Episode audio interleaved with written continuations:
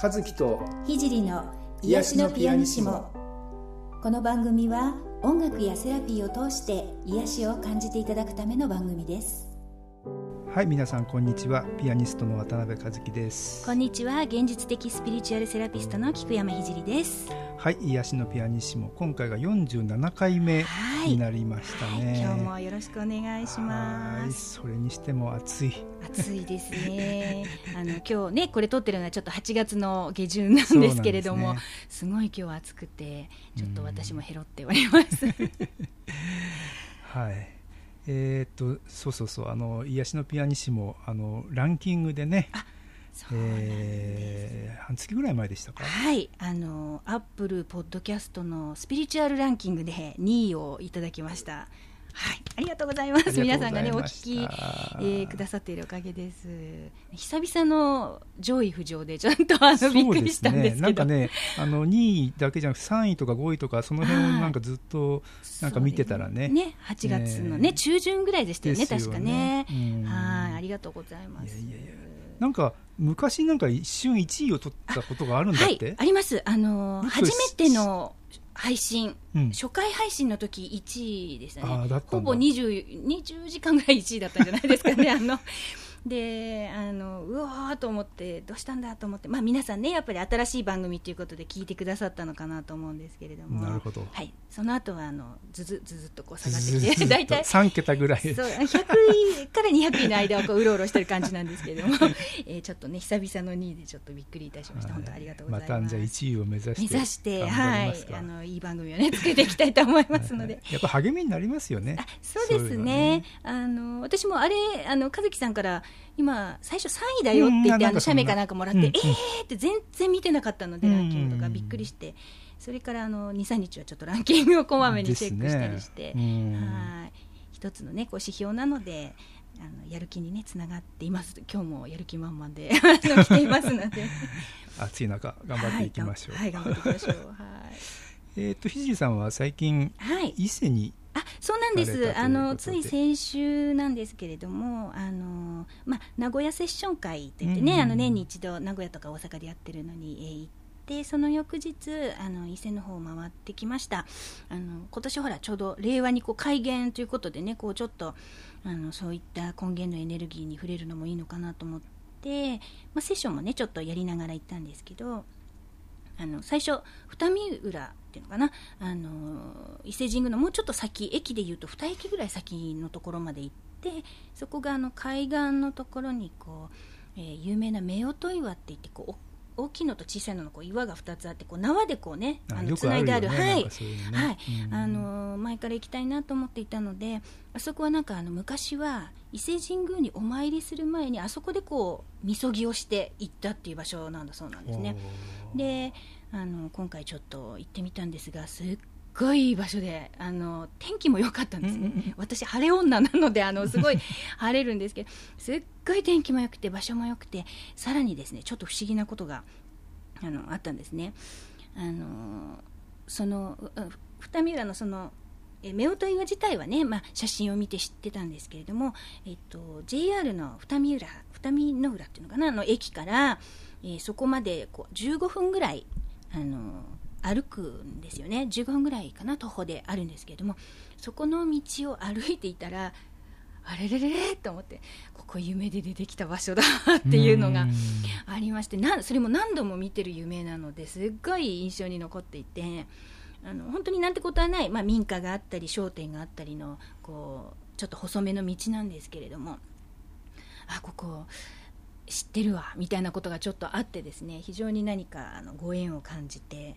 楽しみながら、えー、まあ、お参りをさせていただいてっていう感じですね。であのちょっとそこからインスタライブもね初インスタライブといって あのただこうインスタでこう撮った動画をライブで流してるだけなんですけれどもやってみたりとかしてあの非常になんかあのこう光に満ちたあのキラキラした海のね光を浴びながらあのすごいひとときを過ごさせていただいたんですよね。でその後はあのお決まりのコースで、えー、伊勢神宮の下空お参りして内宮お参りしてでその後私いつもあの月読宮っていうところにあの行ってるんですけどもその月読宮もお参りして。で、えー、せっかく来たのであのタクシーの運転手さんにお願いしてちょっとあの、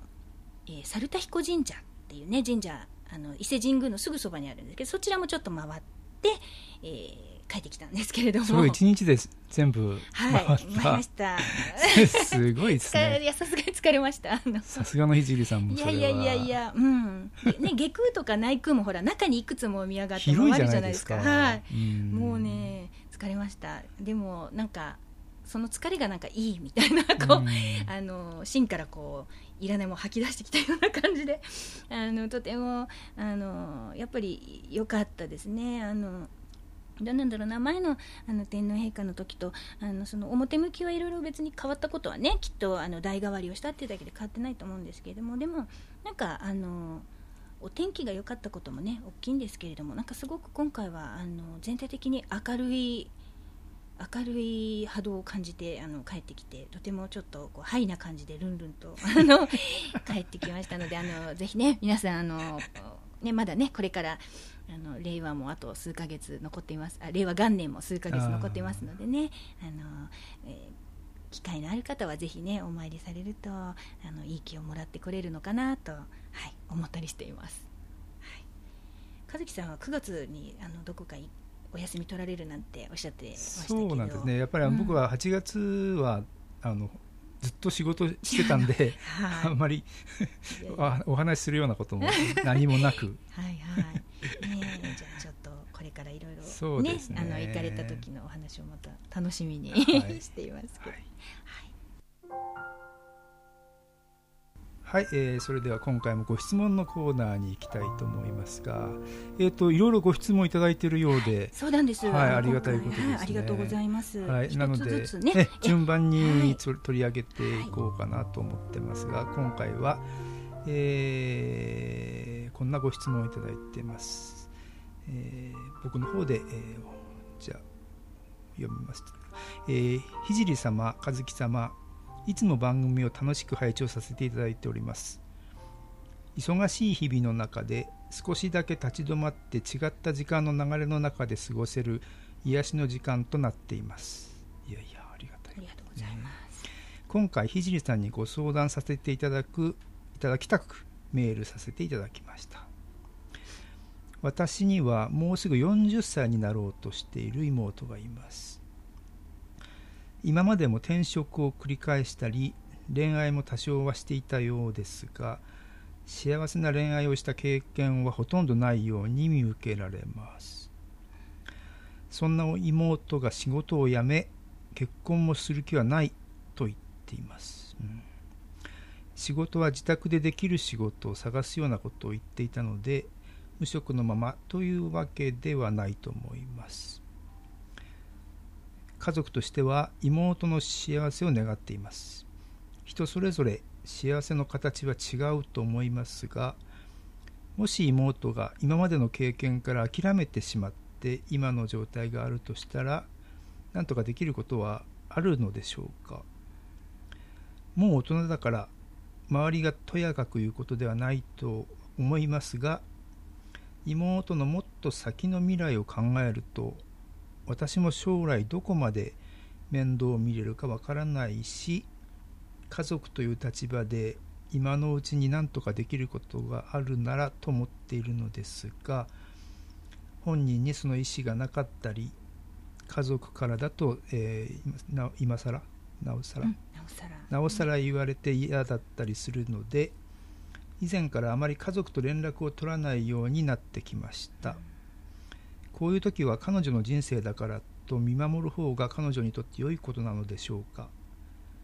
ろしくお願いします。というご質問だったんですが、はい。ね、ありがとうございます、はい、はい、まあ、ご家族だとねやっぱ心配になりますよね。あのそのねすごくこう愛愛情をベースにねあのすごくね心配してるお気持ちがあの伝わってきてあのいろいろね書いていただいってるんですが、そうですね、まあ、そうですね。ただ、まあ、この場合はですねあの、まあ、ご自分でも、ね、書かれてらっしゃる通りにあのなんていうかな放っておいてあげるっていうんですかね。うんあの結局あの、ね、私たちほら家族としてこの世にこう生まれてくるっていうのは、まあ、もちろんものすごく縁があるわけであのそこにはその家族だからこそ学べる何かがあり、えー、こうそこの、ね、家族にこう兄弟として生まれてきたりするんですけれどもそうは言ってもやっぱそれぞれの学びって結構違うんですよね同じ家族で同じ体験をしていてもそこで感じる世界とかそこからあこんなこういうことなんだってこう何か学び取るものって本当にあのその魂によってそれぞれ違うというか。なのであのきっとね妹さんは、え何かご自分の魂の学ばなきゃいけないことをうん、いろいろ学んでいる。で、えっと、例えば転職を繰り返したりとかね、えー、幸せな恋愛をした経験がないように見受けられますって言って、まあ、ご心配されていらっしゃいますけれどもそれもあの別に悪いことではないですよね。あのうん、うん、あのいわゆる今までのね例えばあの価値観だと一つのところに長く勤めるのがいいって言われていたりまたあの、ね、あの早く結婚して家庭を持って落ち着くのがいいみたいにこう、まあ、特に日本なんかは思われてますけれどもあのでも、うん、それは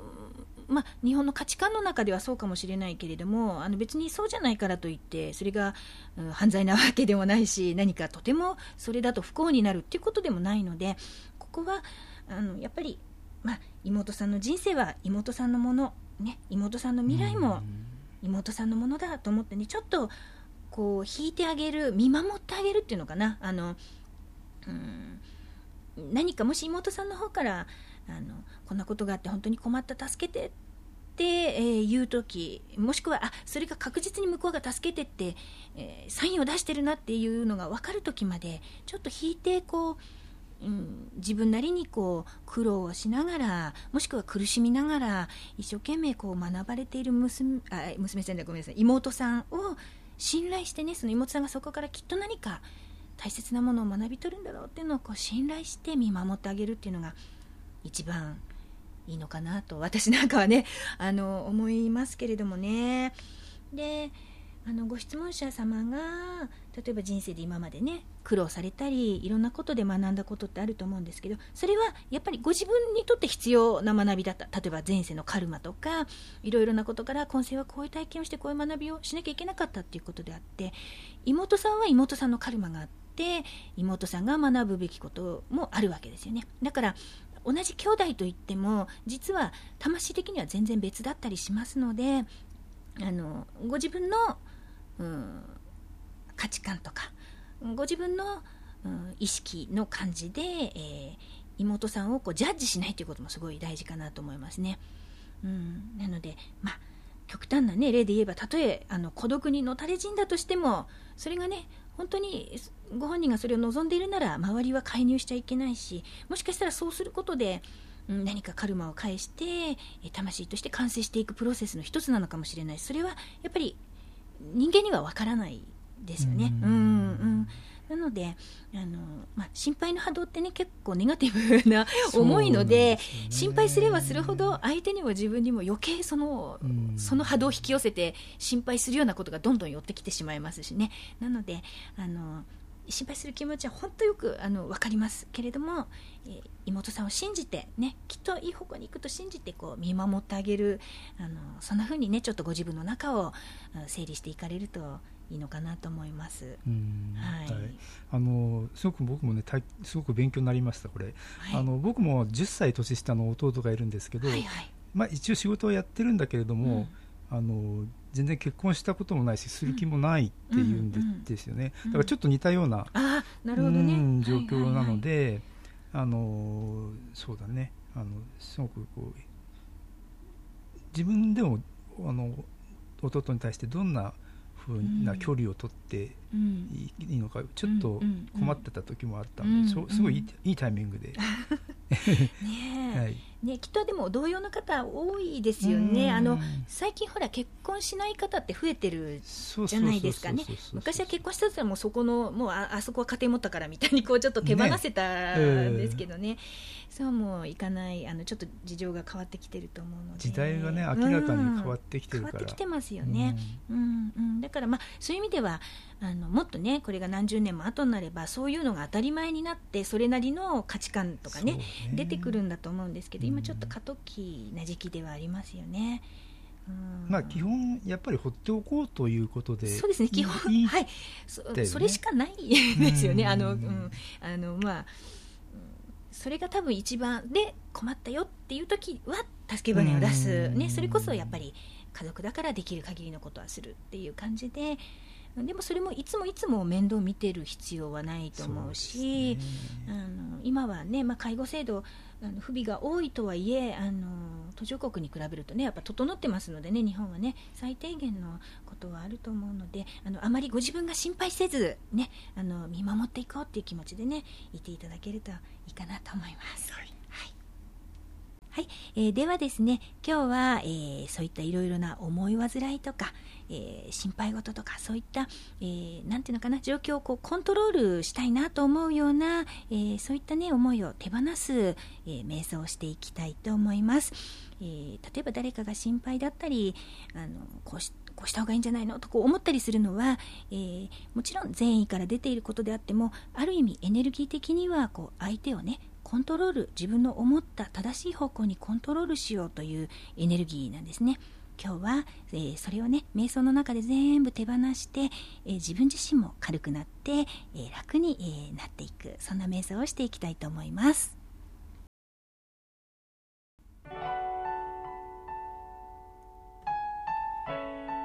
まず姿勢を整えましょう。椅子に座ったりあぐらをかいたりまたは床に横になっても構いません。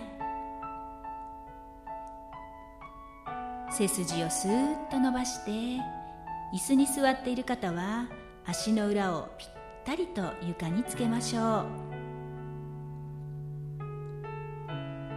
その姿勢で楽に呼吸をしましょう。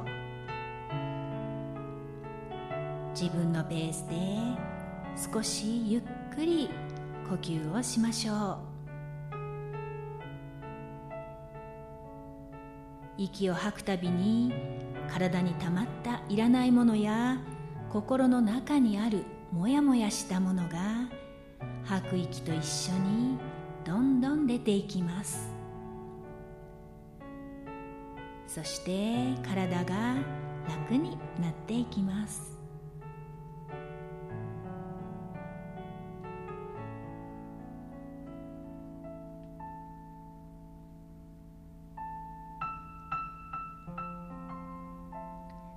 今日は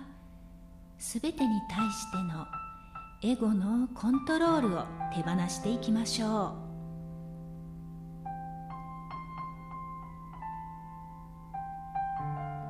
こうしたいああしたいという思いは決して悪いものではありません。でもまずは一旦手放して自由になっていきましょう。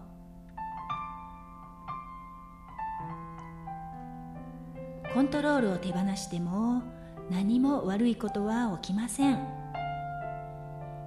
逆に自分のエゴによるコントロールはカルマを引き起こし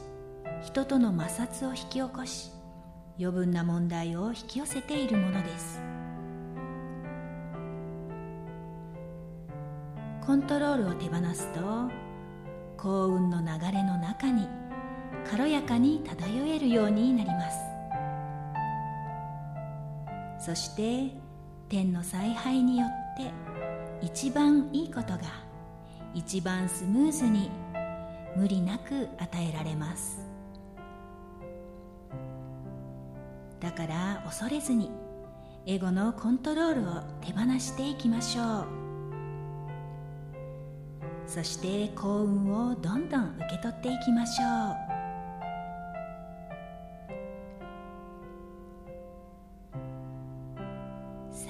では全身の力を抜いて体の奥の方から息をふーっとゆっくり何度も吐き出しましょう。吐く息と一緒に物事を自分の思い通りに進めようとする余分な力みつまりコントロールを。吐き出していきます。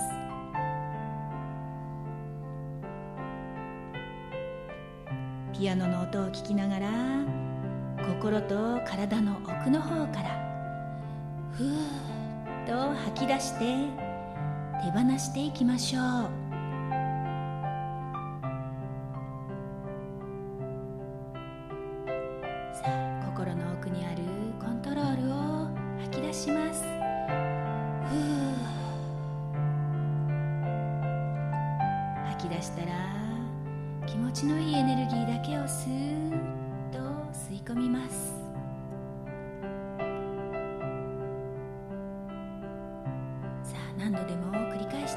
しょう。ふう。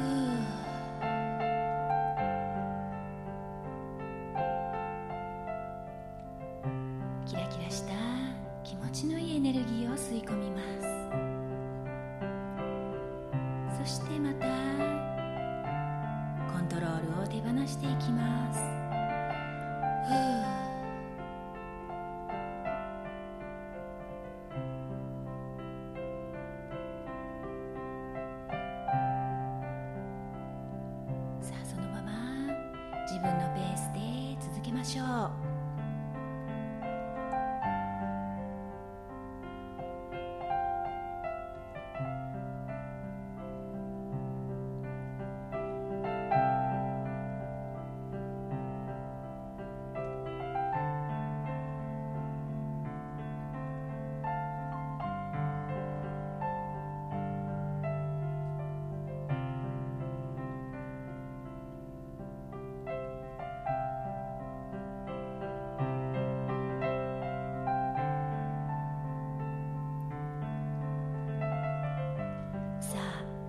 いぶ手放せてきました。さ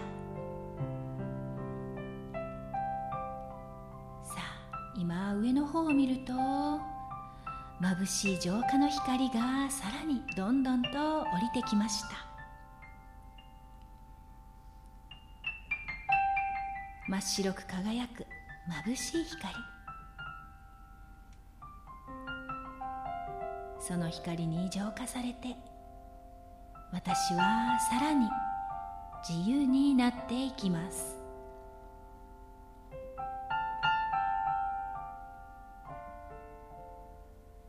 私の人生はただひたすらに良い方向に流れていきます。私は自分のコントロールを手放してもっと良いものを受け取ります。私が良いものを受け取ると周りの人も良いものを受け取れます。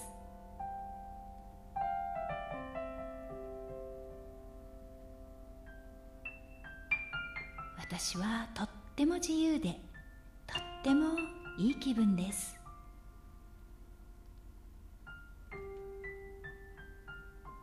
私はコントロールを手放して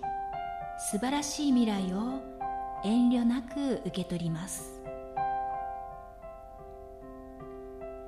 私の人生はどんどん素晴らしく変化していきます。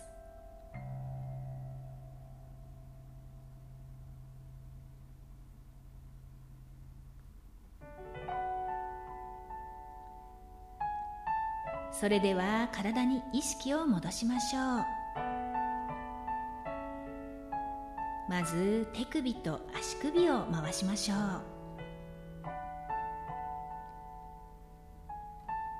次に両手の指を組んでうーんと伸びをしましょう。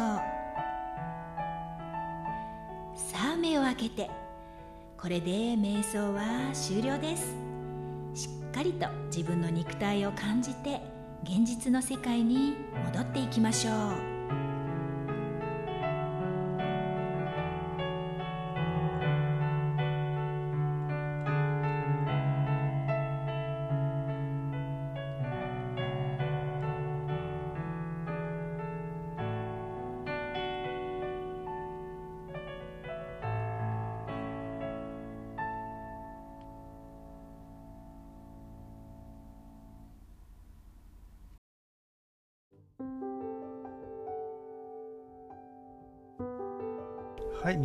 今回の瞑想はいかがだったでしょう？はい。えーまあ、コントロールを、ね、手放す瞑想ということであの、まあ、ちょっと応用して、ね、あの使っていただけるかなと思う部分もあっていろいろこうあ何かモヤモヤっとしているものがあったりするときにあの音楽を聴きながらふーっと息を吐きながらそのモヤモヤしたもの、ね、あの自分のエゴそういったものを全部手放していく。この体感が、ね、伴うことがすごくあの効果がありますので、えー、いろいろね何度でもやってみていただけたらなと思います。はい、今回の瞑想は今まで以上にこうピアノとなんかねそうですね、うん、はい、あのピアノの比重が 比重が。多いというのかな、あの 私があの丸投げしたというのもあるんですけれども、あのやっぱりね、あの音楽があることでこうイメージしやすかったりこう、うん、こうなんか自分のこう殻を超えてこうの乗っかっちゃってねこうバーッとこう広がっていくってできると思うので。あの音楽ってすごいなといつも思ってるんですけど。今まではどちらかというとバックグラウンドミュージックというか BGM としてこう弾いてたっていうという意識はあったんですけど、今回からはちょっとよりコラボの、そうですね。ね感じが出てきてるかなと。えーあのね、番組ももう1年を超え、あのなんか慣れてきたというのもあるんですけれども、はい、あのね、あの本来、本当にそうあるもっともっとこうコラボ的な意味合いが強くなると、本当にそのピアノの音で皆さんも、